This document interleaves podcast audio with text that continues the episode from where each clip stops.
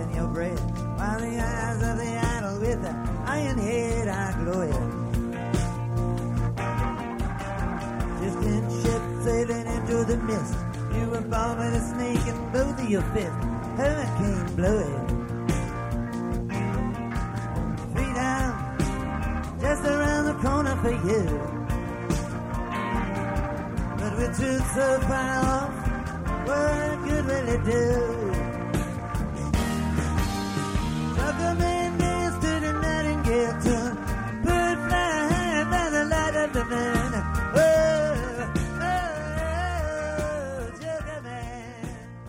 Welcome back to Jokerman Podcast. I'm Evan, I'm Ian. and joining us today is journalist, radio presenter, Jenny Eliscu. Hey. And podcaster. Thank you for joining us. Don't, And- don't forget. well- s- s- come on, we got. I've gotten uh, in hot water before with, with Jake Longstreth when I said that he has a podcast because Time Crisis is actually a Well, an they're- internet radio show. That's so right. I, They're weird I'm trying it. to be. I appreciate no, I appreciate listen, we're all broadcast professionals here, you know, right. and we're just trying to, you know, really shine on our strengths. Um, but yes, uh, I appreciate you mentioning the podcast as well, and it's called LSQ, and it's interviews with artists, and but also the Longstreth mention cannot go unacknowledged right at the gate because I was listening to the Longstreth, the Longstreth brothers episodes of the Joker Jokerman podcast in preparation for this conversation. Some Um, Those were some of the farthest out conversations we've ever had. some Uh, of the Dick- best episodes or some of the worst episodes, depending on your Hey, feelings about that it's a type of tale of it's a, conversation. ta- it's a tale of two cities. Well, uh, David Longstreth is my f- my friend and neighbor, and uh, Oh, wow. and and my housemate. Actually, when I'm in LA, I rent a an apartment from Dave, and hey. uh, yeah, so I could. It was really cool listening to. I was like, I got to follow up with him next time I see him to get to get it deeper into some of the conversation about more blood, more tracks, there you go. because I was I I, I agreed with some of his takes there. He Oh yeah, some, well, some wild said- takes. if I Ian, if I remember just correctly, it one of the worst episodes. I, I remember after that episode, you were just like, I, you. I think you were kind of just speechless. But I, I assured you that this was one of our. It was a great moment in Jokerman podcast history it was because it, definitely it just went out really far. David Longstreth was uh, a real a, a real astronaut on that episode. He went and took us to um, some really far out places with, with the. I, I forget what exactly we were talking about. I think like AI Apple TV like- screensavers at one Yeah. point. so you've got a lot to live up to there, Jenny. Uh, but Ah, that's a yep. good uh, that's a good segue because that was the last uh, the last bootleg series uh, episode that we did. That was uh, volume fourteen, I think, of the bootleg series. More blood, more tracks with Jake and Dave, and you, Jenny, are here to join us on uh, our our resumption of the journey into the bootleg series, and really the last one that we haven't touched yet. One that we failed to get to before we wrapped up our Bob uh, original run a few months ago, Bootleg Series 15, traveling through 1967 to 1969, 1970, something like that, right? It's about sounds about right.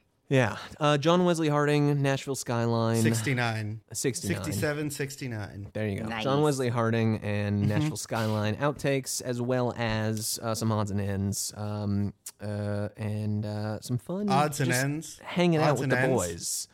Well, I Uh, feel like the Earl's Drug stuff is a little bit odds and endsy. Yes, it is sort of a mishmash package. Uh, you know, I think there's like four or five separate time frames that all this stuff comes together from. Um, but uh, I think there's a lot of fun, a lot of fun stuff in there, and it's going to be a treat for us, uh, Evan and I, because we haven't really gone back to Nashville and John Wesley Harding since we literally did the very first episodes of this program two and a half years ago that are just complete dog shit, and I encourage no one to listen to ever. They're not that bad. They're pretty bad. Welcome back to Joker Men, episode two. Isn't this technically episode three? Well, this is episode two, uh, part one, because the first one was uh, split into two. So we've got episode one, part one, or side A, Sure. And then side B. Yeah, we'll stick with the uh, the record flipping uh, conceit for the titling of the episode. I think it's a pretty a novel approach. I agree. The record flipping. sort of a combination of digital and analog at the same time. Dan a log?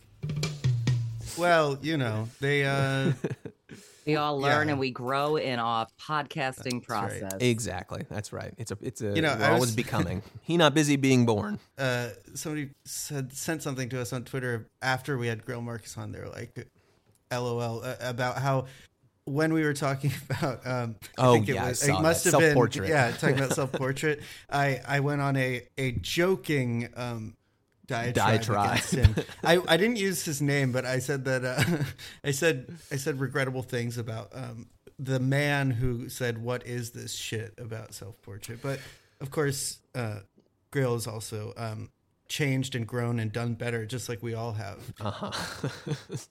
Yeah, I mean, it's interesting as well because I was thinking about that, uh, the fact that Greil Marcus was on your show and um, had you just uh, when I started to appreciate Bob Dylan, I was working at Rolling Stone, and it was like, eh, you know, ninety nine, two thousand ish, and it was like I arrived into this very heavy vibe of like you have to love Dylan, you have to know Dylan, you have to like it's a given that no one would ever say anything negative about him and that was the the sort of official tone at Rolling Stone who was this, you know, same place that had been, you know, happy to savage earlier albums of his, but it's interesting how an artist gets to a point where that's not allowed anymore for a little while at least or something and and of course that was when I was there was like an amazing era for him because that's when you get into modern times and love and theft and that shit so um yeah it's it's funny that they're like the same people who were up for trashing great albums are like i didn't know then Yeah, horrors, old building or ugly buildings, and uh, and Bob Dylan all get respectable uh, uh, over time. Isn't As that they the age. quote Yeah, something like that. uh, Chinatown? Uh, it, it seems like sort of just a, a legacy of uh, any sort of long running music publication where eventually uh, you have to completely disown uh, everything that you used to stand for and represent in the past. We saw it with Rolling Stone. We're seeing it with a certain other website that we like to uh, rag on quite often here on this program. I'm looking Which forward to that? Oh, yeah. You oh. I, I know i know what it is it's a subtweet i like it Yeah, uh, I'm looking forward when we get to that point for our show, and we can just say we completely disavow everything that we used to stand for and represent. And um, you know, Bob Dylan, he's trash. Why, why does anyone spend any time talking about him just at all? I'm I listen, I'm glad to have caught you in a Bob Vember when that has not yet happened yet. But I mean, I think, you know, one of the things that I sense uh is that what what we share as a point of view is I dislike it when people are too quick to criticize great artists of modern times, no pun mm. intended. Like, you know, are the generations as fraught as that phrase is, like their generation. So the artists who I consider unequivocally great now, and if they do something weird, you know, all nowadays there's even more stupid media saying stupid nonsense things where it's just because they need to have an opinion. And you're Right. like, can everybody just pause for a minute because you're going to be pretty embarrassed years from now when everybody agrees that the new Arctic Monkeys album is fucking brilliant. By the Yeah. way, I've listened to it that Steven. Hyden uh, shares that opinion. Actually, he's a he's a big monkey booster. Is that what you call yourselves? I will now. He's a monkey. He's literally a monkey man, uh, just like Tweeter. Um, yeah, I was, I was really and into. the monkey man. yeah, I was really into the last one, Tranquility Base. Um, I haven't gotten into the car quite so much yet, but it's in the same sort of uh, sonic uh, palette, so I'm I'm sure it's only a matter of time. Um, what? Uh, so I guess was that '99, 2000? Was that kind of like your when you like really got into the deep end in Bob? Uh, yeah, or that with was Bob, the Jenny? Bob, that, that was the Bob Assance. Yeah, Beautiful. How, how What- did you know that you were like really in it? Uh, like, did he look around one day and realize you were listening to um, uh, "Good as I've Been to You" uh, on CD in your car, and, and just know like I'm I'm pretty far into this? Or, or what record was it for you? It would have been CD in my car for sure. So uh, yes, thanks for recognizing the technology of the day. But um, yeah, I know. I just I assigned it to myself as homework, and I had kind of resisted Dylan because it was weighted with some family shit for me. I, I don't Mm. know if you've had other guests talk about this who are for my generation, but you know, like you where you're just like, uh, one of my parents was a little too into Right. Dylan, and that parent has baggage, and therefore Dylan is a no no fly zone. Mm. And then, you know, I met Rolling Stone in the late 90s and Dylan is great again. Everyone agrees. And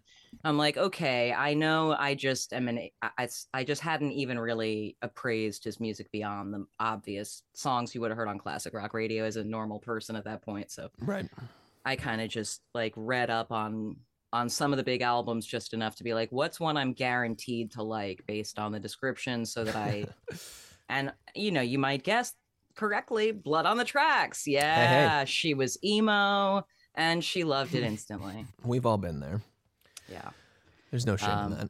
so that was the beginning of the Baba songs. And then I, I really, you know, did then, and even still, I still kind of hover around the same, you know, seven albums or something like that, all of which are earlier than, I mean, Blood on the Tracks being at the later end of that array, although I love Oh Mercy. But yeah, I, I, but I get that way. I just, once I like find the ones I like, I'm just like, do it again. Yeah, the thing of- where you just like play the song again because you weren't sad enough the first time, and then you just want to really be peak sad when it when it gets to that point. I Exactly. do that a It, lot. Idiot Wind nice and long, so you don't have to replay it as many times. That's right. You get a lot of bang for your buck out of that one. and I Um, was and I was lucky enough when I it was so Rolling Stone had Bob on the cover for Love and Theft in 2001, 2001, and yeah.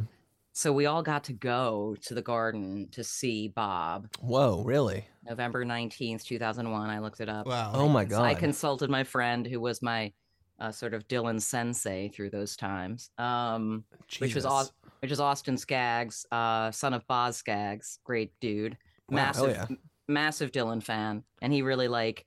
Once I was like, it was just sort of like it was a huge bonding point for our for our deep friendship for me to be like, teach me about Bob. Um, but we all got to go to the the show at the Garden, and we got to like go backstage and say hi to Bob before the show, which was fucking. so you've met him? I did.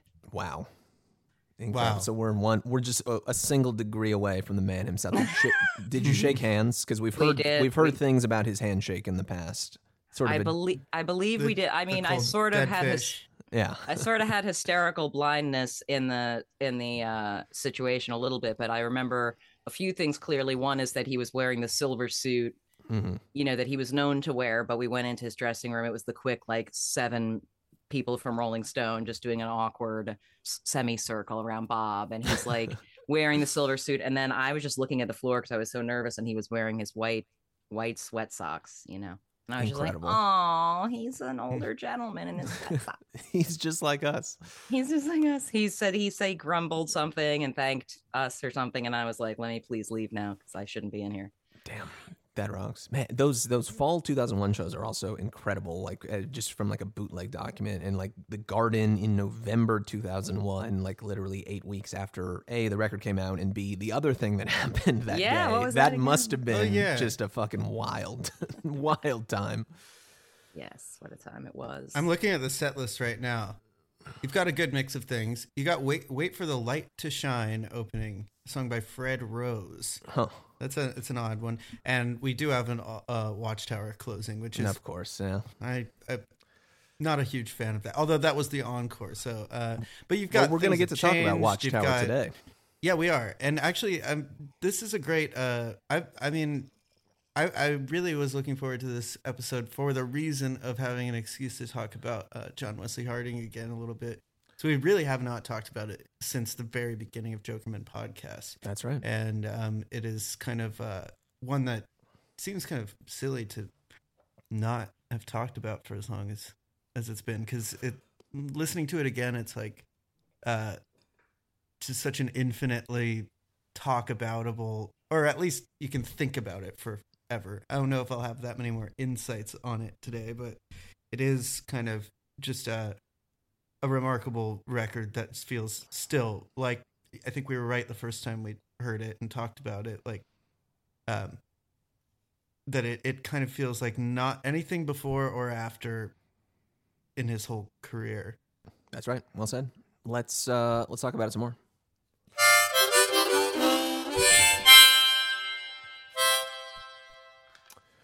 So we got at the beginning Drifter's Escape, take one. We just dive right in when you put on uh, Traveling Through and you start traveling through. You get the beginning section, which is John Wesley Harding cuts, alternate cuts um, of familiar songs. That's right. Yeah, we get uh, like eight. Is it eight?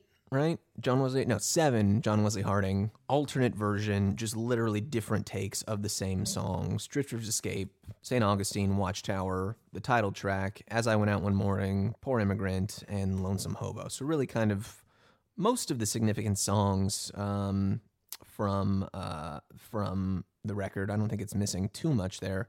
Um, we don't get an alternate version of Frankie Lee and Judas Priest, which you know I, I don't know if, if one of those exists, but if it did, I would love to hear it. But um, yeah, I mean uh, it, this really kind of hits all of the major notes from the record, uh, the initial record. Uh, Jenny, do you have any thoughts or takes right off the bat? I mean, just a difference in the version of Drifter's Escape. That's Mm. the first track on the on this bootleg set. Uh, it's so different. It's so much fat. It's you know, it's a f- much faster tune, not a ballad at all. Um, and I like it better than the version on. Like John it better? Wow. I, I do. All right, slinging heat already.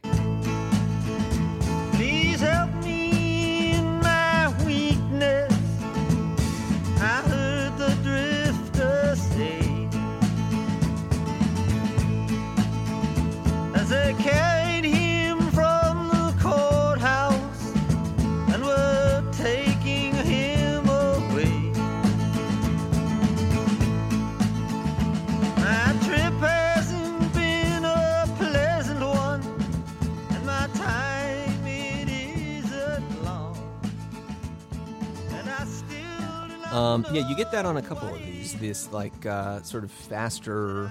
I think most of these versions seem to be faster to me than you get on the actual record. Um, I'm sure there's one or two of these that are slower, you know, but playing with the tempo is what he's doing uh, for the most part. But it seems like initially on these these alternate takes, there were a lot of these uh, versions of these songs that were just faster, kind of strummier, kind of lighter feeling songs, even though it's the same lyric. Like a song like Drifter's Escape, I feel like needs to be slowed down to have some of the weight and uh, pathos that it comes with on the record.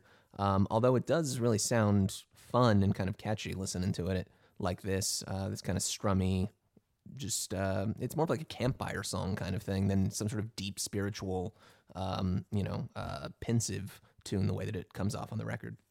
Well, th- that was the thing that I kind of took away from revisiting some of this stuff. Um, this in our unofficial uh, John Wesley revisited uh, Right. segment here is um, that the record feels hyper transitional um, as an album in his whole career for the reason that it it uh, it has some of the most enigmatic lyrics, which you know, like is a is what people I assume wanted from Dylan at the time. You know, they were interested. You know, the last thing he had done was like the peak of his poetic um, uh, high wire act, where he was doing, uh, you know, with Blonde on Blonde, just like slinging uh, bar after bar of just like crazy uh, poetic uh, gymnastics.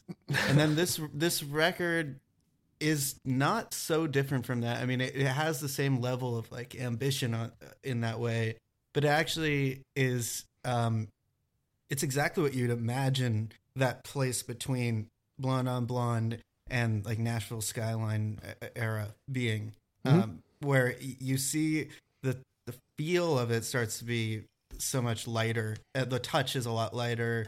Like it's a little less um, ostentatious. Not that Blonde on Blonde is, but it has these, you know, like Nothing Blonde on Blonde is those grand ostentatious. moments. Yeah, there's those like grand. Sad Eyed Lady of the moments Ones is fucking ostentatious, Yeah, just sure, based on yeah. length alone. and uh and uh sooner or later uh, songs like that um that have this kind of like epic scale and i think you get still some of that in the lyrics when you but you might not notice the first time around listening to these songs just how heavy or, or uh sort of ominous the lyrics can be um because they sound kind of just so effortlessly strummed and plucked and uh and played along. The the drums are so groovy and the bass is just like walks along. And it seems like he was figuring out here like which ones he could do even lighter. Yeah, it's interesting as well though that that and I'm sure you guys know more about this than I do, but that is the period, isn't it, when he was like the motorcycle accident and stuff and like the the albums in Nashville where it's sort of like no one really knew what he was doing. There was a little bit more time passing and a sense of like I wonder what he's going to do next. Right. Yeah, a little more kind of mystery as to where as to where he's going to go. Um, I think he's really kind of concentrating on his skills at this moment in time as like a writer. Like he's conceiving of Mhm. himself as a writer first, as opposed to a musician, because he had just gone through, um, you know, over the preceding couple years, this just radical musical reinvention, um, and broken so much new ground. And you know, we don't need to talk about it uh, at this point, but um, you know, the the the focus that he had on each and every line, each and every word in each of these songs, I think, in the way they're strung together and and packaged so tightly, like Blonde on Blonde, when we talked about it a couple months ago, uh, Evan, you remember, like we called it a really shaggy kind of record. Like there's a lot there. It's a it's a hang record. It's a long record. It drags at certain points, especially on the second LP. And this is like there just all of the fat has been cut. This is the leanest slice of meat you can possibly imagine. Uh, this the way the, the record sounds, the way the, the lyrics are written, the way the whole thing is sequenced and put together. It's just like it is razor sharp.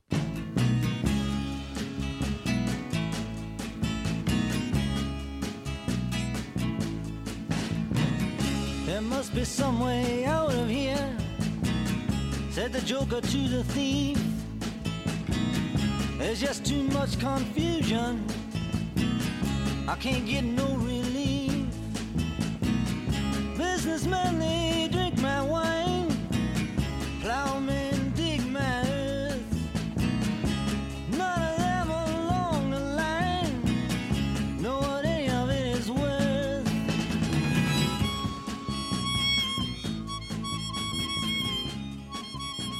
to jump around a little bit, all along the Watchtower was a song where listening to it again, I was like kind of taken with how short it is, how brief it is. And I just tried to really listen to the lyrics and think about what he means. Because how often do you end up really doing that with all along the Watchtower? It's like, Very I, rarely. I, I don't really ever sit there and really puzzle with it.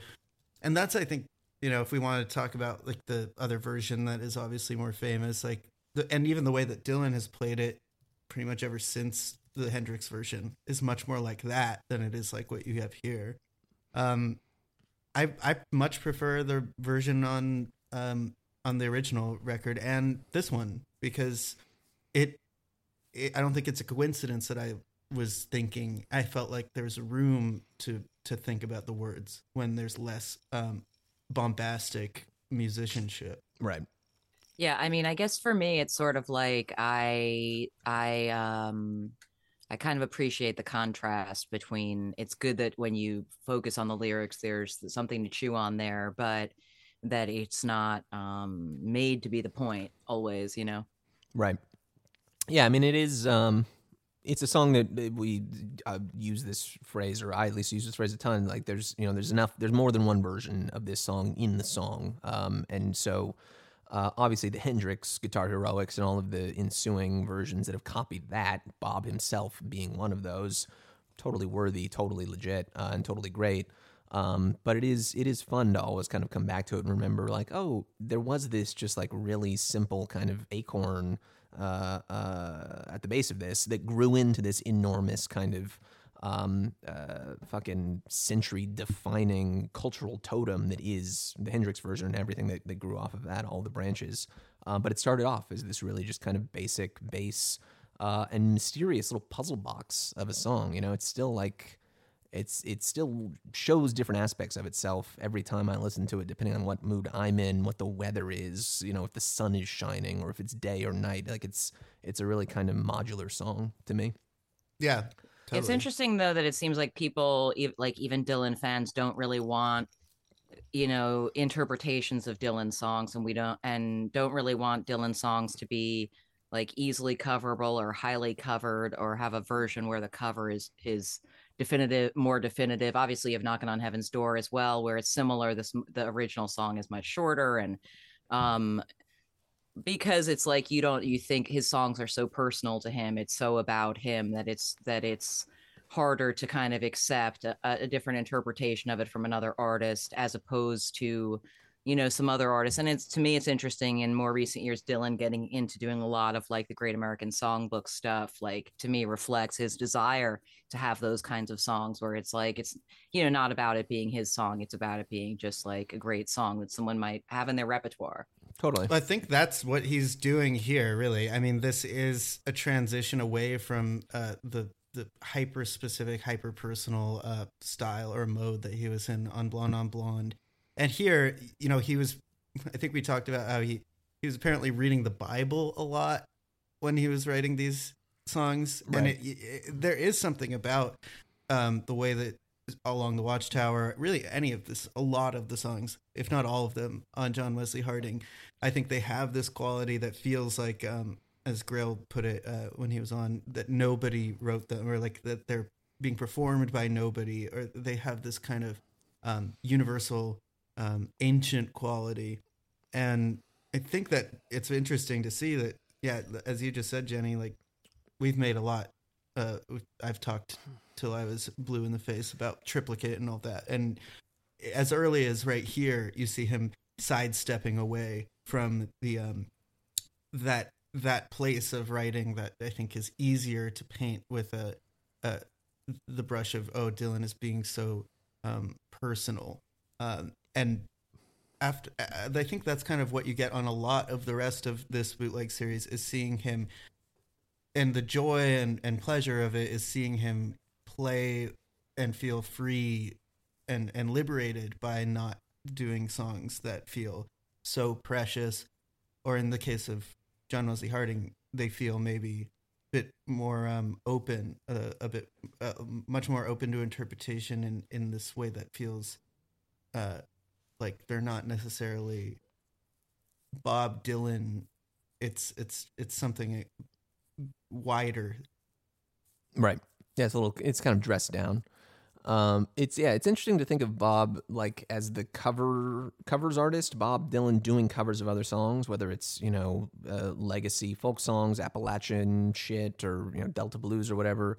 Uh, uh, uh, versus Bob Dylan being covered, right? Because like, um, I, I think you're totally right, Jenny. Like a lot of this music seems so personal or, or feels so personal, personally informed these songs maybe not quite as much as something like Rolling Stone or Fourth Street or something like that, but even you know it, this it really does have that signature of yeah, it's fucking Bob Dylan. Um, uh, versus you know the type of music that he himself has chosen to cover and make part of his repertoire, which does always seem to uh, um, uh, tend toward uh, the the songs that seem like they have no author, uh, songs that could have been written by anybody, whether it's Jim Jones or whether it's Why Was I Born.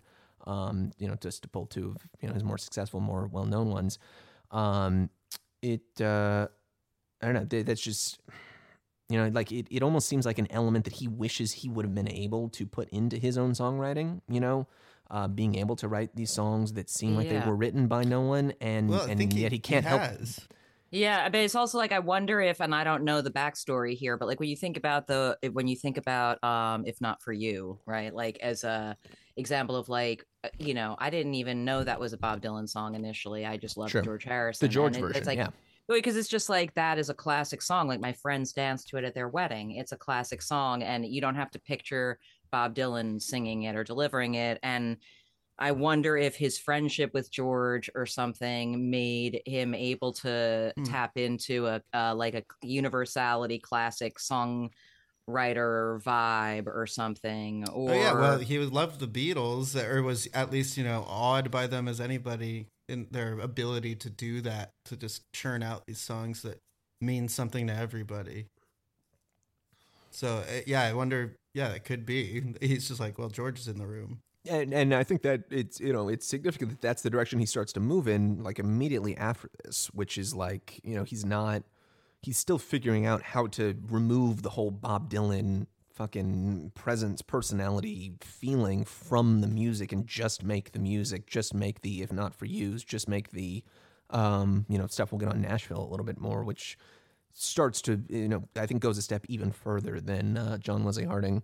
Um, does in terms of of stepping down from this like you know Mount Olympus kind of status that Bob himself was at, obviously in 1966.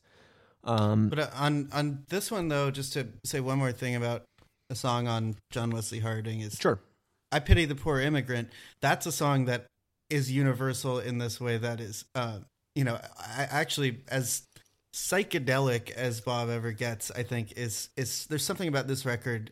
You know, it comes at the moment of like the the peak, a peak psychedelia, and you don't think of this record as being you know classically like people say, oh, this one has nothing to do with that. Meanwhile, Bob Dylan during the Summer of Love was so, totally elsewhere, not not engaging with that.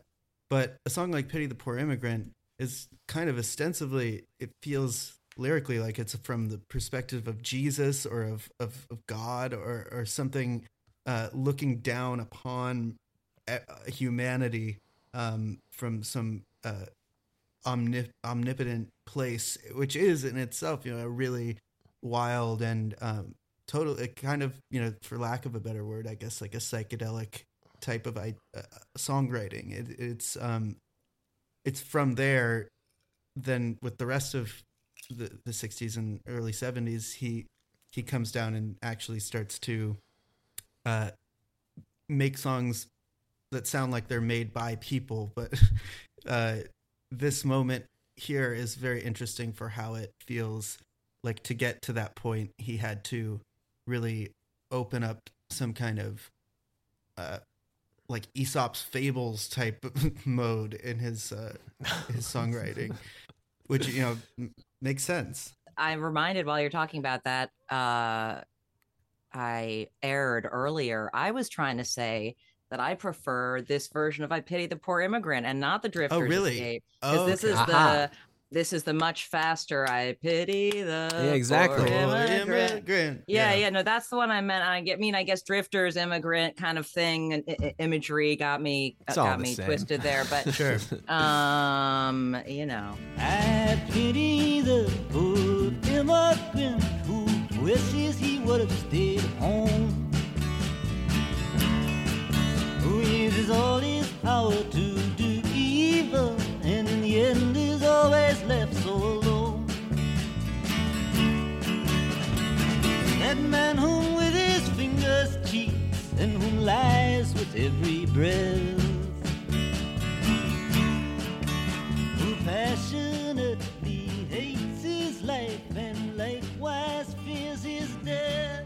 Yeah, no, I, I, I feel similar. Like I, I, I don't, I don't know that this song, this version of the song, packs the same punch. It, this really is the most remarkable, I think, difference between this take and the original kind of canonical take of this song from the record. I don't know that this version, um, uh, like I said, packs the same sort of uh, just like emotional kind of uh, extraordinary, you know, uh, uh, uppercut that you get on the album. This is one of Evan's like top, yeah, it's top my Bob easily songs one of my ever. top five. Yeah, that Um, ver- Oh. the slower, sad version. Yeah, Yeah, but Okay. uh, I will say, like you know, in terms of just like a song that's pleasant to listen to, I to- I'm totally with you, Jenny. This is yeah, it's just- kind of a bop. it's catchy. know? Yeah, exactly. Yeah. Well, I'll say that, that I I also have a great time listening to this version, and I think that that's it. It typifies something about what we have here, um, revisiting it and seeing it in this way that uh, is remarkable because of the way that these songs.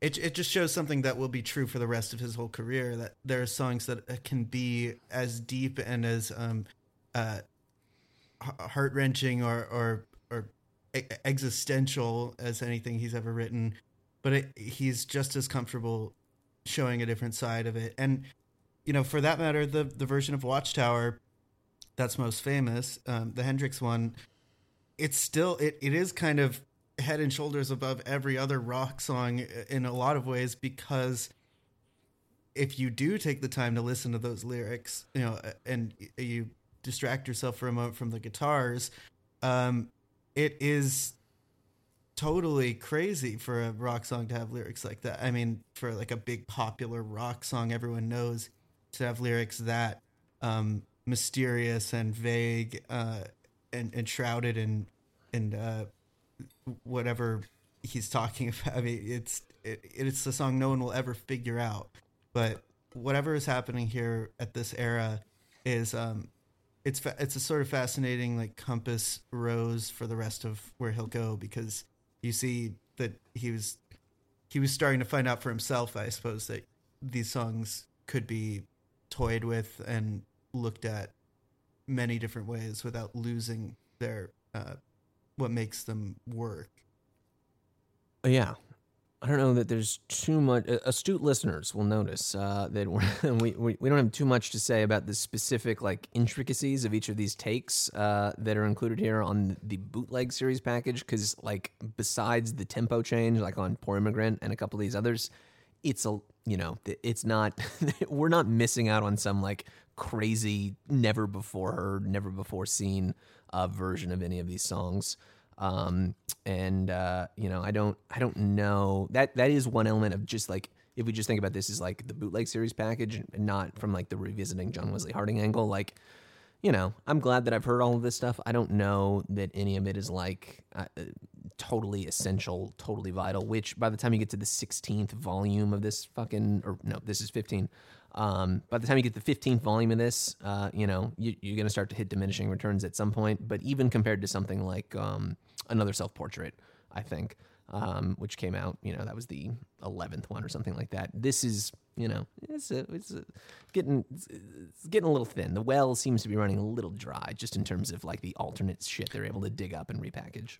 Well, that just also says something about how somehow John Wesley Harding has a record. Just to, uh, unless you have any more to say about it, but takeaway still to me is just like they scraped up as uh, ostensibly as much as they could for this. I don't know that there's like a huge cachet of uh, more John Wesley Harding stuff, but it kind of seems like there's not.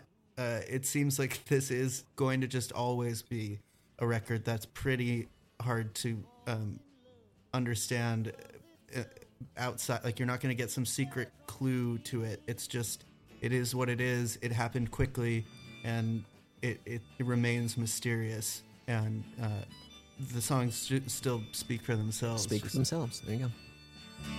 I pity the poor immigrant who tramples through the mud, who fills his mouth with laughing, who builds his town with blood, whose visions in the final end must shatter like the glass. I pity the poor immigrant when his gladness comes to pass.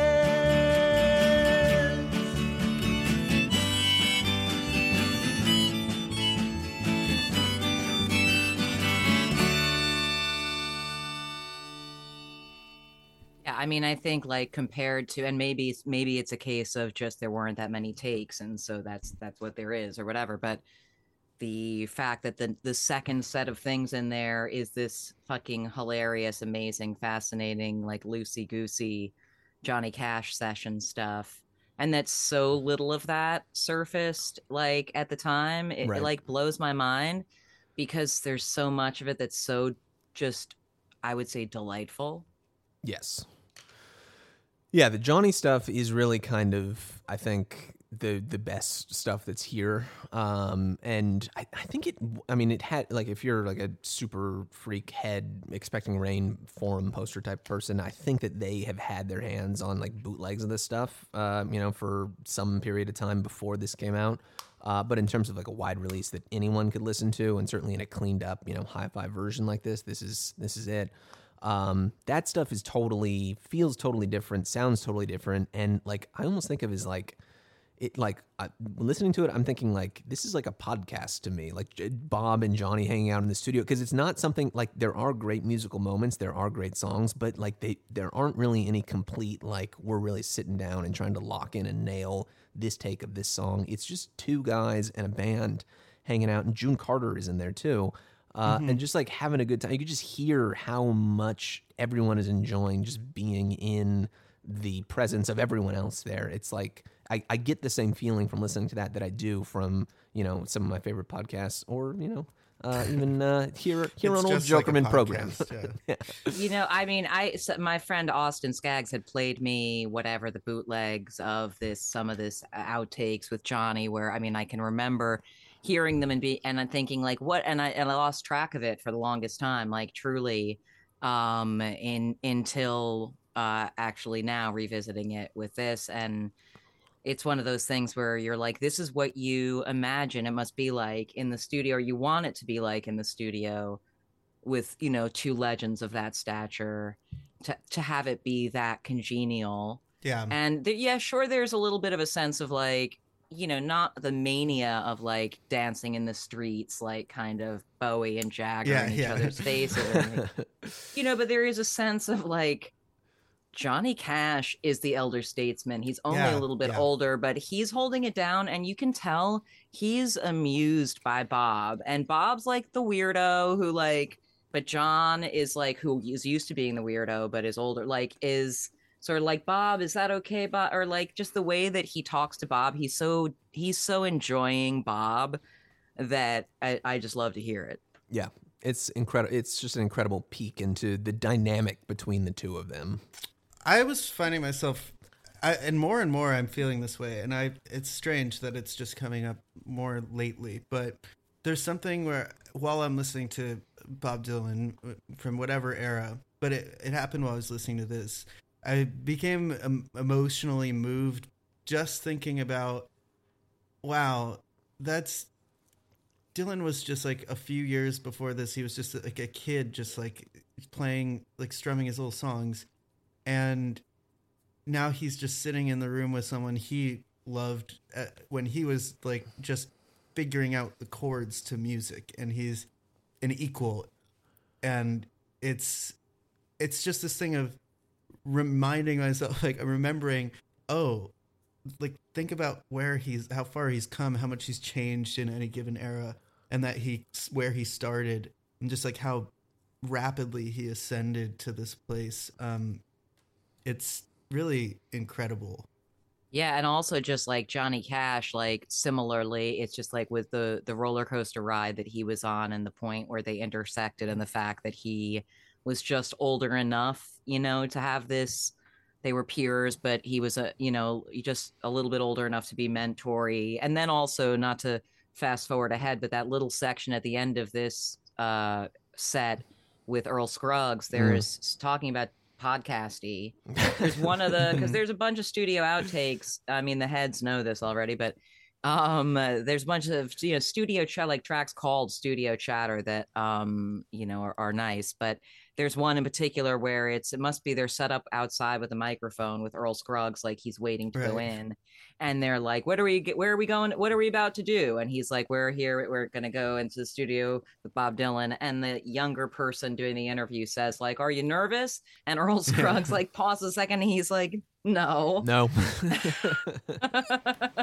Earl, where are we and what are we doing here? Well, we're at the home of Tom Allen, a good friend of ours, and we're up here to do some filming for NET, and uh, we're going to be filming with Bob Dylan, and we'll be expecting him soon. How do you think it'll work, Earl? You've never played with Bob. What are your feelings about playing this scene? I'm looking forward to it, really. Nervous? Uh, no. No. No. Yeah, no. he's a fucking kid. This guy's a kid. He's He's he's, like- a pup. He's a baby. Bob Dylan. Who cares about him? Yeah, I'm- exactly. I'm, a legend. exactly Yeah. exactly he's the oldest of the three in that scenario but uh yeah that feel the feel of just being a fly on the wall i think is it's it's it's so rare to get that Yeah, it's incredible. If and that's anyone's what you. nervous, it's it's Bob, and Oh, yeah, he's definitely you know Bob. hiding it and concealing it uh, pretty well. But he's, I'm sure, just like so. Uh, he must have been like so ecstatic at, at all of this happening because up until this point, I mean, there was not not really any precedent up uh, until of of Bob doing country music, like and being one of those guys. Except here, this is where he's suddenly uh, rubbing elbows with all of those people, and that is you know not a given thing when you you have just released Blonde on Blonde. Uh, you know, there's plenty of country stuff in there. There's some country stuff that he did early, early on, but he suddenly found himself uh, proving proving himself as, as Yeah, yeah, and also I just want to say not to. I just think that's also credit to fucking Johnny Cash. You know, because Johnny Yeah. Cash was just like, I yeah, this kid is good, you know, and Mhm. recognized it and wasn't, uh, you know, be, wasn't bound by like the genre thing or whatever. Right. Totally. It's it speaks. I mean, Johnny Cash seems to have just like a great sense of humor and is clearly so very smart and obviously is a genius uh, as a lyricist and as an artist. But uh, he was, yeah, I think one of the instrumental in giving Dylan that um, that nod of approval. It seems that um, let him in to that world. Yeah, it's also interesting. I was reading up on this because Johnny Cash, so some of this is obviously performances from the Johnny Cash show, which was right around that. I mean, it started, that's the first episode. Dylan was on the first episode of the Johnny Cash show. Oh, that was the first episode. It was the very first episode. I didn't realize that. and they must have been in planning stages for this show that at when this was being recorded the times line up and so i wonder just how much of it you know, it was probably to be brokered as dylan's going to be on the first episode of johnny cash's new tv show i would imagine that the layers of agreement you know making that happen and so i wonder if there was an element of like all this time they spent together in the studio that was just sort of like an extended rehearsal. I mean, they're obviously in some ways rehearsing for that, but you know what I mean? Like the timeline is they were in the studio doing this as that show was getting ready to be in production. Yeah, that that sounds like what they're doing because I mean they're not here like rec- cutting tracks. This is this feels very off the cuff, um, as off the cuff as anything can be. I mean they're they're just like there there's some great little moments. There's like I think there's a part where they're doing like a round or they're kind of like both singing and Yeah, it's, yeah, um, exactly. They're doing "Don't Think Twice," "It's All Right," and and understand your man. Like on Yeah, and each other. Johnny says Hey, you know the phrasing comes out just right. Because we both stole it from the same song. Well, I'll tell you. Uh, That line is so good. It's all been there since the beginning, folks, and it's not only Bob that does it. It's uh, it's Johnny and it's everyone else too. They, yeah, they're so all Johnny they're all Johnny. Cash is also canceled. Uh, you know he's he's uh, not um, he's not really a, a real artist. All right for doing that copyright infringement. Um, yeah, it's it's really a beautiful just kind of meeting of the minds. It's it's weird. I I looked up Johnny while we've well, I've been talking because Johnny seems so much older. You know, here he c- clearly comes from a different generation of artists and um you know kind of uh, uh performers. And at this point, he's he passed what two decades ago, right? Like two thousand something like that. Uh, he's nine years older than Bob. I think actually eight years older than him based on like birthdays. But he's born in 32 when Bob was born in 41. Um, it just it feels the the gulf between them feels so enormous to me here listening to them like this and also just thinking about like the, the places they've occupied in the culture um, over time. Um, and obviously, you know, the fact that Bob has had uh, basically two or even three careers worth of music. Uh, you know, if we look at just Johnny's career initially, at least, um, it, it, I don't know. It's it's a strange kind of uh, comparison between the two of them, where he Bob is is this you know kid basically. Uh, at this moment in time, and yet since then has gone on to you know eclipse Johnny, you know, uh, uh, just uh, in terms of length of career uh, and you know stylistic different directions and stuff like that. You know, time and time again. he's technically a kid, but I mean, what strikes me about that is that you think about. I, I think more and more realizing that age matters in terms of like these those years matter when you're talking about periods of music that are so um, volatile and um, so much changes so quickly. Uh, nine years is a huge amount of time to have been around. Uh, you know, we look at how much Bob Dylan changes in six months in at any point of his career and nine years really it's different for when you're actively changing the landscape of american music. Those years uh, mean a lot. And um, just because they're not so much older um, you know it, it is a, a big gulf. It, their their significance the levels of um, of of import that they have to each other and to the music world, it it, it really is um, all the more uh, impressive and and fascinating the to see them realize that there's this shared sensibility on some level. Yeah, I don't know. I I feel like nine years is not that big an age difference in a way, though. Um, like when you think about how long it takes for one person to kind of influence another young person. I guess it's yeah. I never really thought. I I think of them even knowing that it is nine years as being, you know, like they would hang out together after this. This went Right. well, and they're like bros now. And even though like like Johnny's a little older, but he likes to think of himself as still being like Dylan's age. You know, he's like, ah, Bob. You know, he's like, yeah, there's a there's a sort of like uh wanting to bridge the gap going on there in a way. Also, you know, I think like Johnny Cash, like had his he eh, the era that he's from, yeah, different generation and more repertoire based, and he had Right. put out music at a much faster pace during the earlier years in his career leading up to when Bob started put he had put out a lot of music by the time Bob started putting out music totally. um obviously even though he's he's his output stopped when he passed Yeah, I think the question is like when when are the nine years taking place, right? Because like today in 2022, nine years ago in 2013, like Bob 2013 versus Bob 2022. Obviously, he's put out you know several incredible records, but like it's not. Bob hasn't had some sort of like uh, you know earth shaking evolution uh, as an artist in that nine year span, 2013 to to 2022. But at No? this moment in time, I don't know about that. Well, okay, but I'm saying nine years. Think about 1969 when these sessions are taking place, and what music, what popular music sounded like in 1960 before the Beatles ever even put a record out. Like that, that was this moment of time that was this just like hot fire kind of like uh, um, uh, prehistorical swamp where everything was just like emerging uh, uh, one by one, and it was so exciting and thrilling and, and changing at such a rapid pace um, that that nine year period back then.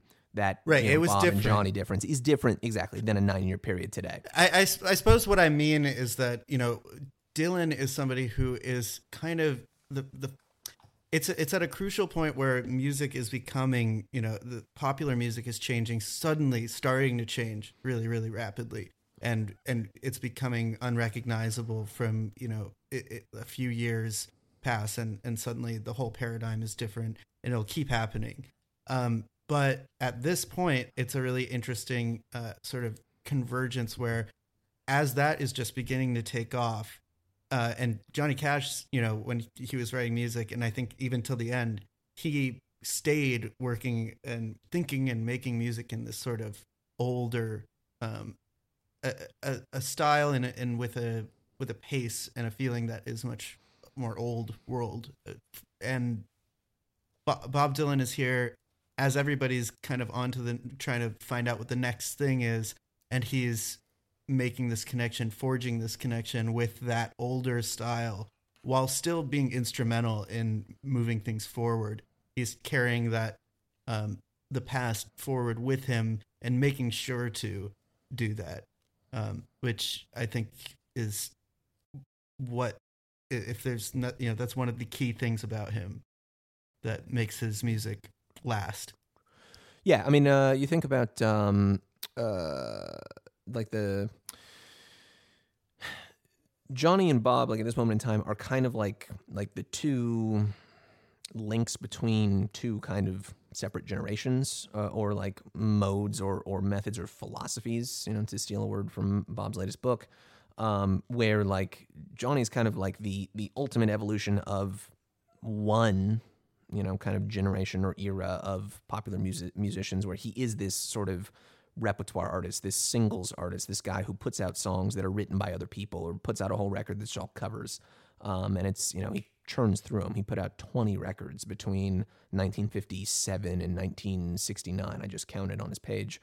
Um, and and Bob is is the earliest and most um, you know kind of uh, uh, foundational uh, figure in the the the clear, clearly different, clearly next, clearly evolved era or group or or um, you know party category of musicians that comes after Johnny. And this kind of moment in time, literally 1969, the two of them in the session here together and doing, you know, the TV show together, um, seems like this almost like symbolic kind of like generation, like bridging the gap kind of uh, gesture between the two of them and illustrating, um, not that these songs came out at the time, um, besides Girl from North Country on the, the start of um, uh, Nashville Skyline, but just the fact of them going into the studio together, Bob going on the TV show, Johnny being on the record with Bob, and the friendship that they struck up together at this moment in time and carried on to the future seems like the two of them illustrating implicitly like there's more there's more that's in common between Johnny's generation and Bob's generation than you might have initially expected or might have initially appeared if you were an outside viewer in you know this moment in time where they seem like such radically different kind of people from radically different scenes. It's sort of like when um, Britney and Madonna kissed at the VMAs. It's, it's literally exactly exactly like that. Down the road here from me, there's a big holler tree where you lay down a dollar or two. You go around the bend, then you come back again with a jug full of good old Mountain Dew. Oh, they call it that good old Mountain Dew. And them that refuse that are few. I'll hush up my mug if you fill up my jug with that good old Mountain Dew. Well, my Uncle Mort, he's sawed off and short. He measures about five. Um, I also, I mean, like it's you know, of course, in all of these bootleg sets, there's the stuff where you're just like, how did they not? Why didn't they? Re-? I still miss someone. Like I don't. Oh, is yeah. that like how did that not come out on an No. album? Like it didn't. It's so right? fun. I mean, I I love just listening to like that one stood out to me. Uh, guess things happen that way. Oh yeah. just oh, listening to yeah. them do Big River. I mean, there's Careless so many- Love, so good. oh beautiful. It, I yeah. I mean, I still miss someone. It's just uh, I kept listening to that one again and again. And I again. still miss someone I feel like is in the category of most of the time in terms of like where you're Yeah. like it's this perfect twist of where Mm. you're like, oh fuck. I get what you're saying. Yeah. Shit. At my door, the leaves are falling. A cold, wild wind will come.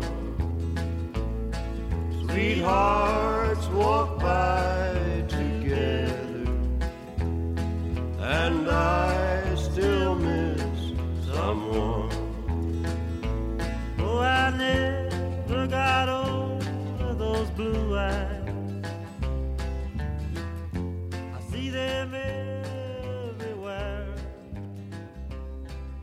I don't know if you can curse on Damn. this podcast. Oh sorry. yeah, You certainly can. you absolutely can. we encourage it, in fact. Um, Well, Yeah, I mean, I when mean- they just yeah, it's such a, a perfect iconic song too. It's just I don't know. I those first few lines are just like up there with the best first few lines of any song. When that song Is that a Jack Comes Clement song? Is it? I still miss someone. Yeah. It is. uh Because I think they say that Jack Clement's in the studio or something at one point. I feel like Johnny's. I don't know if I'm remembering that correctly. Johnny and Roy Cash Jr. have the co-writing Oh. credit on that. Okay, Roy Cash Jr. Roy Cash Jr. Uh, yeah. Speaking of people they like to shout out, I, I love Johnny continuously saying Carl Perkins uh, when when Carl Perkins is about ready to have a guitar solo. Oh, It's just like they're all you clearly just, everyone is just like having the fucking time of their life, and there's no sort of um, uh, pretensions about like we're here to make a record, we're here to like you know uh, lay this down and really make this uh, you know a, a, a piece of art that's going to chart high on Rolling Stone's best of 1969, you know, kind of uh, uh, wrap up article or whatever. It's just like this is really the purest um, and most uh, purely enjoyable form of music making for them, and I I think it it it stands up and makes itself loud and clear just listening to it here 50 60 years later they had met previously uh, because there's that moment in uh, Don't Look Back where they meet, right? Where they're just kind of like plunking on a piano. yeah, yeah, yeah, backstage and yeah and that's such a funny thing to think about too because that's the point where it's like it really feels like like Johnny Cash meeting like an alien or vice exactly. versa. That's where they're, from just fucking different like- dimensions. Yeah, but if I'm remembering truly- correctly, I believe that Johnny wanted to. I you know, and and I worked on a book about Johnny Cash when he passed away for Rolling Stone many years ago, so I have some Johnny facts Oh, wow. deep in my deep in my noggin, and and forgive me if I get any of this wrong, but I'm pretty sure that it was John who really wanted to meet Bob. You know, it was like Hmm. yeah, I think it was like John wanted, and then there was some, there had been talk that he was going to produce um some recordings for Bob, but you know, it was I think he wanted to luxuriate, you know, in this session or whatever. Even just like him giving instructions like about somebody, can somebody write go write down the lyrics for this or that? Because Right. you know, of course, you know, no internet back then or That's whatever. right. And they were doing other people's songs and who knew the words? But them fumbling around for the words is so cool. Yeah. It's so it's so much fun. I I've also been thinking just listening to two of them do this. Um, I I don't have the quote in front of me exactly. I've been trying to pull it up, but um, I I, I feel like uh, someone can correct me if I'm wrong if I end up blowing this, but I feel like Bob, you know, the the, the American recording stuff that, that Johnny did at the end of his career, you know, with uh, Rubin and stuff, the signaled like his, you know, he's back in the culture. He's here he is again. The you know the whole Nine Inch Nail stuff. Um, I feel like Bob is, has Nine Inch made Nails. yeah. I mean that's the, Yeah, the signature yeah. one. Oh right, Um, the song. Hurt, Hurt. yeah, Hurt, exactly. yeah.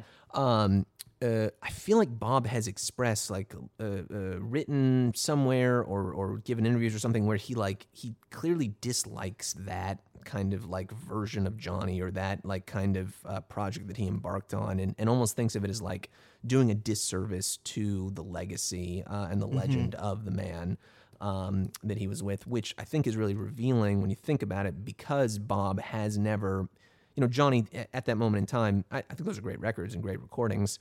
Um, but it is clearly Some like of them a are conscious. It, it's a conscious effort to like, you know, it- it's very image managed. It's very like, what is the culture looking for right now? How do we really kind of, um, you know, uh, uh, uh, make this look sexy and appealing and modern all of a sudden? It feels like a museum piece. It, Yeah. it feels a little bit like it actually is. I do know what he's. Uh, what, Well, I- that's what I I'm feel saying, They're yeah, a little it- pandery. Yeah, exactly in a way. pandering exactly and and bob has never allowed himself to be put into that position or um, make any sort of record that could ever be kind of uh, um, uh, interpreted that way um, and Bob's like, did you say Tim Tin Pander Alley? exactly That's fucking, i'm here i'm gonna fucking sing there's Never, a flaw never in my pandered. flu Never acted proud. Yeah. Uh, never threw took off my shoes and threw them into the crowd. Bob That's would right. say. Uh, yeah, I mean, I those Johnny Cash later like recordings. It, it was that uh, who who produced those? That was That would be um, Rick Rubin. That'd be Rick Rubin. Rick Rubin. But also just some like, of them are I really like. Some of them are great. Also, like June had died. You know, this epic romance between Johnny and June, and June had passed away Right. in that era as well. So yeah, I love that shit. Um, but I do think it's I agree with everything you're saying. And Johnny Cash was from it's not just another era, even though it it wasn't that long before it, but but like country music is so that traditional kind of old school music industry, old school the formulas and all of that stuff, and the pander and the and the doing something that feels sticky, but it's like part of built into the country music thing to Totally. you know try on a different wig or whatever. And um, so yeah, You know, I think that it, it makes sense that he hates those records if he does because they the real thing that is a problem with them, I, I think more than anything else, is the production, which is like you know if, if Bob Dylan was like the type to, uh, as we know, bristle against Daniel Lanois and his uh, heavy hand when it comes to being on the mixing board, like the those recordings, some of them I kind of fucking hate. Like I don't like the, I don't Wow. like hurt. Coming out I don't hard. like hurt. I don't. I don't like it. I just fucking don't like. I haven't it. listened. But I, I, haven't listened to it in so long. TV. on the other hand, like there's there's some that I think they just sound like really. um jesus they're in your face and they're really they they have this kind of um, cinematic quality, but there is something that is also a little bit uh I don't know try hard about the way that they're produced, and it's like you, it's Johnny Cash. Like you don't really have to add kind of this like it it has the sound of like um when a director puts like a sepia or like color corrected filter on on the image to make it look like you know in in like the 2000 early 2000s like every movie had that. It's like why is the screen blue? It kind of They feels loved that blue. way. They loved blue back then. blue and orange. Yeah. It's like johnny cash you just you, you don't really need to do much. His he's right there.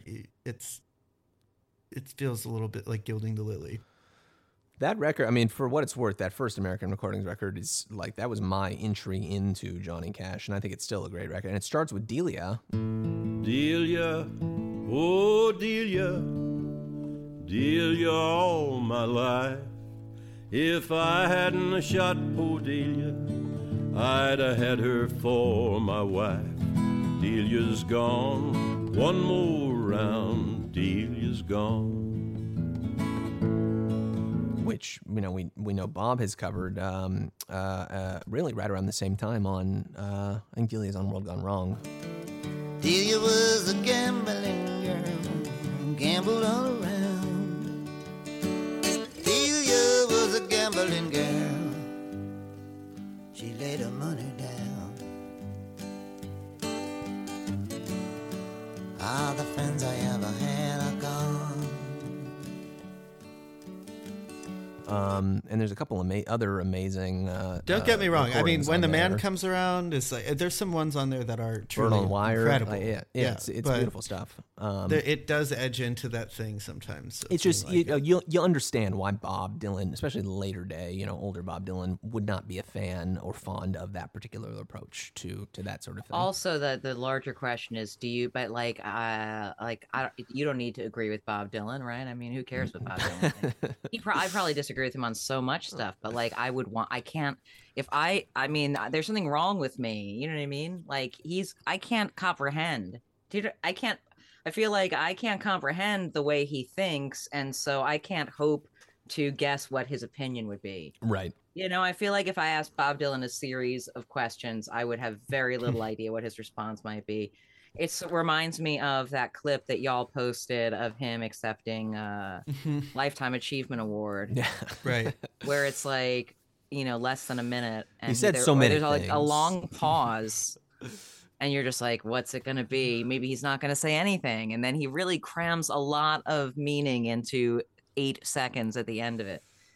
I, believe that he, what he says at the end there, someone is like, well, what he's done is he's paraphrasing a rabbi who is paraphrasing the Bible. Like, uh, it, and uh, it, it happens to be just uh, the perfect thing to have said. He just uh, nailed it. Watching that But- again, I do feel like he had like rehearsed that, or like had had like that was all. I think that was all. When I saw that initially, I was like, "This guy's just fucking off his gourd right now." But looking back at it, I feel like he's kind of totally in control of what he's doing up there, for what it's worth.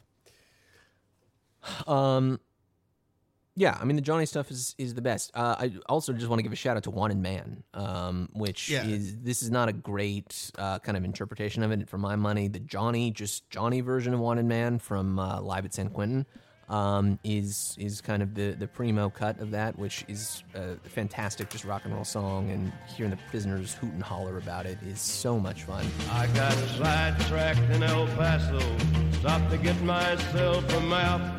Went the wrong way into Juarez with Juanita on my lap. Then I went to, then I went to sleep in Shreveport. Woke up in Abilene,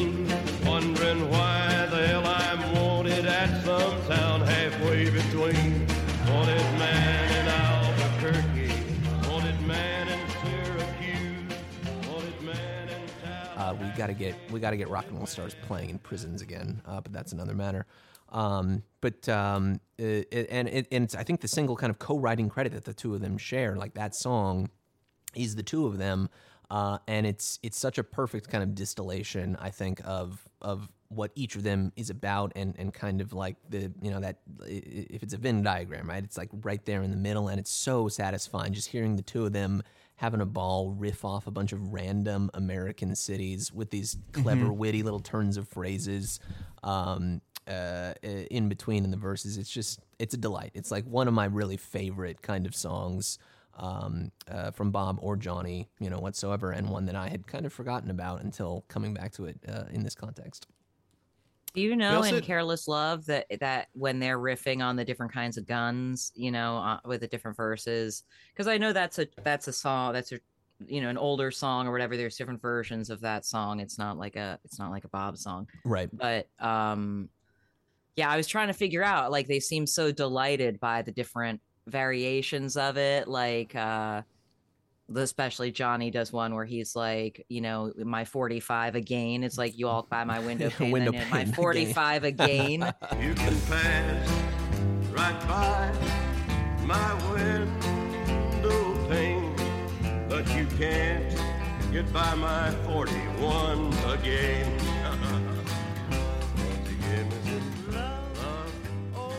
And I just was like, are they consulting some old version of the song for that and are just delighted by reading it in real time? Or yeah, I, I yeah. There's a Yeah, you part gotta in wonder- um, Mountain Dew that when they're like, there's two takes of Mountain Dew. He says like, "Do you know how? Do you know Mountain Dew?" And uh, I think Bob says, "I'll uh, I'll follow you." And then they, that they on just do it. And then on uh, on the second take, I think Bob's Bob starts it and he says like, "My uncle, my uncle Mort is a hell of a sport." He weighs Stands only a gallon. Yeah, he says he weighs only a gallon or two. They're clearly just like goofing. I think that I mean you got to A wonder stream like of consciousness for sure, and a lot of it. Totally. And like, where are these lyrics coming from, right? Because we're not just pulling them up on Genius on a phone at this. But I honestly think that a lot, of, and we, because we hear Johnny, like you mentioned earlier, Jenny, like literally say, go write out those lyrics so that we can remember. I think that honestly, these guys are just walking around with records. Like that's where the that's where these songs live. There's no songbook. There's no official version. There's no you know kind of sheet music or anything. They just have recordings of other people doing these songs, and they listen to the other people do them, and they try to interpret them the best they can. That's why Bob says that someone weighs a gallon or two, or they're just riffing with all these different types of guns on Careless Yeah, they Love. just don't care like what the actual thing is because they're able just to like come up with these songs. It's like a guys are, game like, of some the- telephone. Yeah, no. Once they know the structure, the, con- Yeah, the they- structure, right. the rhyme scheme, the whatever, then I mean, even you can hear, yeah, in Wanted Man when they're like, you know, I feel like it's John who says Duluth, right? Like to Mhm. offer, like Duluth, that's your spot, you know. exactly. Hibbing. Um, There's But, there's other uh, parts on like uh Peggy Day. I mean, we didn't talk so much about the Nashville skyline section here, but listening to like uh Tell Me That Isn't Isn't True. That's a song where I had to check again. I was like, did Bob write that or is that just like an old old song? And that is one of the clearest examples of a song that could have been written a- absolutely could have not been written by Bob, but it was. But it feels just like any of these other songs that they kind of just know already. And when they play together, it's like they really can just follow each other, like because they they're able to just basic. They know the the blocks, they know like the pieces that all these songs are built from. yeah, what's the other one? Four feet high and, uh, and rising. You know, how high's the water, Bob? Yeah. uh, truly a romance for the ages. These two. Uh, what uh, what could have been between the two of them? Um, I think that's. I mean, I don't know. It's just like this. This is this is. We come back to it all the time. I hate to bring it up again, but sometimes you just got to say it's good music, and this is just good music to listen to. Like, there's not.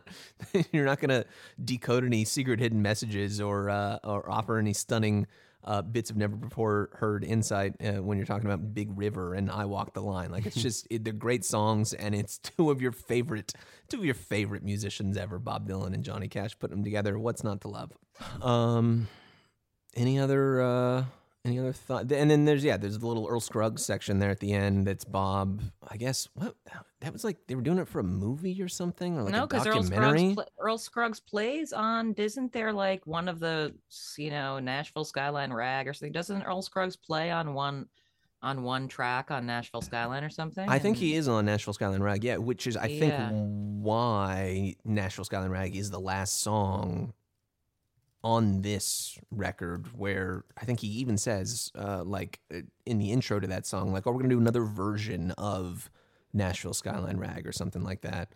Um but uh, yeah, I, I think they they were doing this because actually I have no idea why they're doing this, especially with the interview. It's like I guess they were just hanging out and they decided to cut a couple songs together. Yeah, I, w- I wonder if there, you know, I feel like it had to have been another TV show thing, crossover kind of thing. And that's why they have that little recording. And, you know, if not for also for the Johnny Cash show or something, then it must have been, yeah, some. Yeah, some cross promo, some The Earl Scruggs ancient, show? ancient, ancient cross promo. they That's had right. cross promo back then. Everybody had a show back then. If you uh, sold a certain number of records, you had a television program where you sang songs. And What a um, great we should bring that back. We really should bring that back. You know, I Scott agree. Walker had one for a second. Everyone had one. When when I, I'm guessing he had it in like 1995 around the Tilt era, right? Yeah, yeah.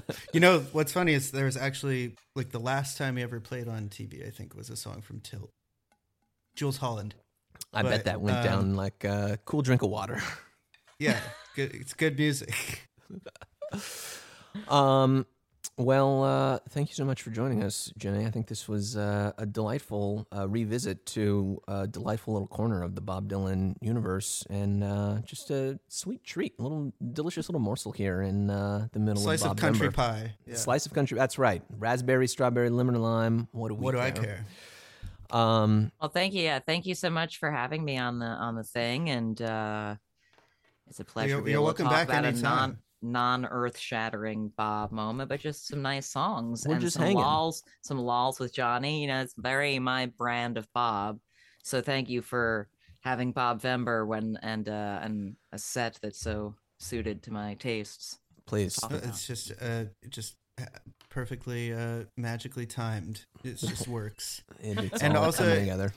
Yeah, I mean the, like you said, I, I mean non-earth shattering is uh, it's, it, it's true. Sometimes you, you, you just got to have the earth itself. You just There's only one you Earth. You can't shatter it too many times. Can't keep you know? I mean, shattering yeah, it that's all the, the yeah, time. that's the same thing. That's the same. It's exactly. It's just like Greil Marcus not thinking self portrait was earth shattering enough or something like that. It's just like some albums are going to shatter the earth. Other albums are just going to be better than everyone else's albums. Yeah. That's right. yeah. well said. But yes, folks, thank you. Please listen to the LSQ podcast. It's available on the internet. Yes, and uh, follow you on Twitter while Twitter still exists before Yeah. that has literally melted into just a puddle of molten hot lava, which appears to be happening with rapid speed. Yeah, Elon Musk is shattering the earth when it comes to. He's honestly doing us all a favor. He's all he's freeing all of us from our just eternal prison on that fucking website. So, someone should free him from his eternal prison. Earth shattering douchery. yeah. Yeah. Uh, all Wouldn't right. it be great if he died? All right. I'm sorry. Okay. Oh, on that note. Jokerman.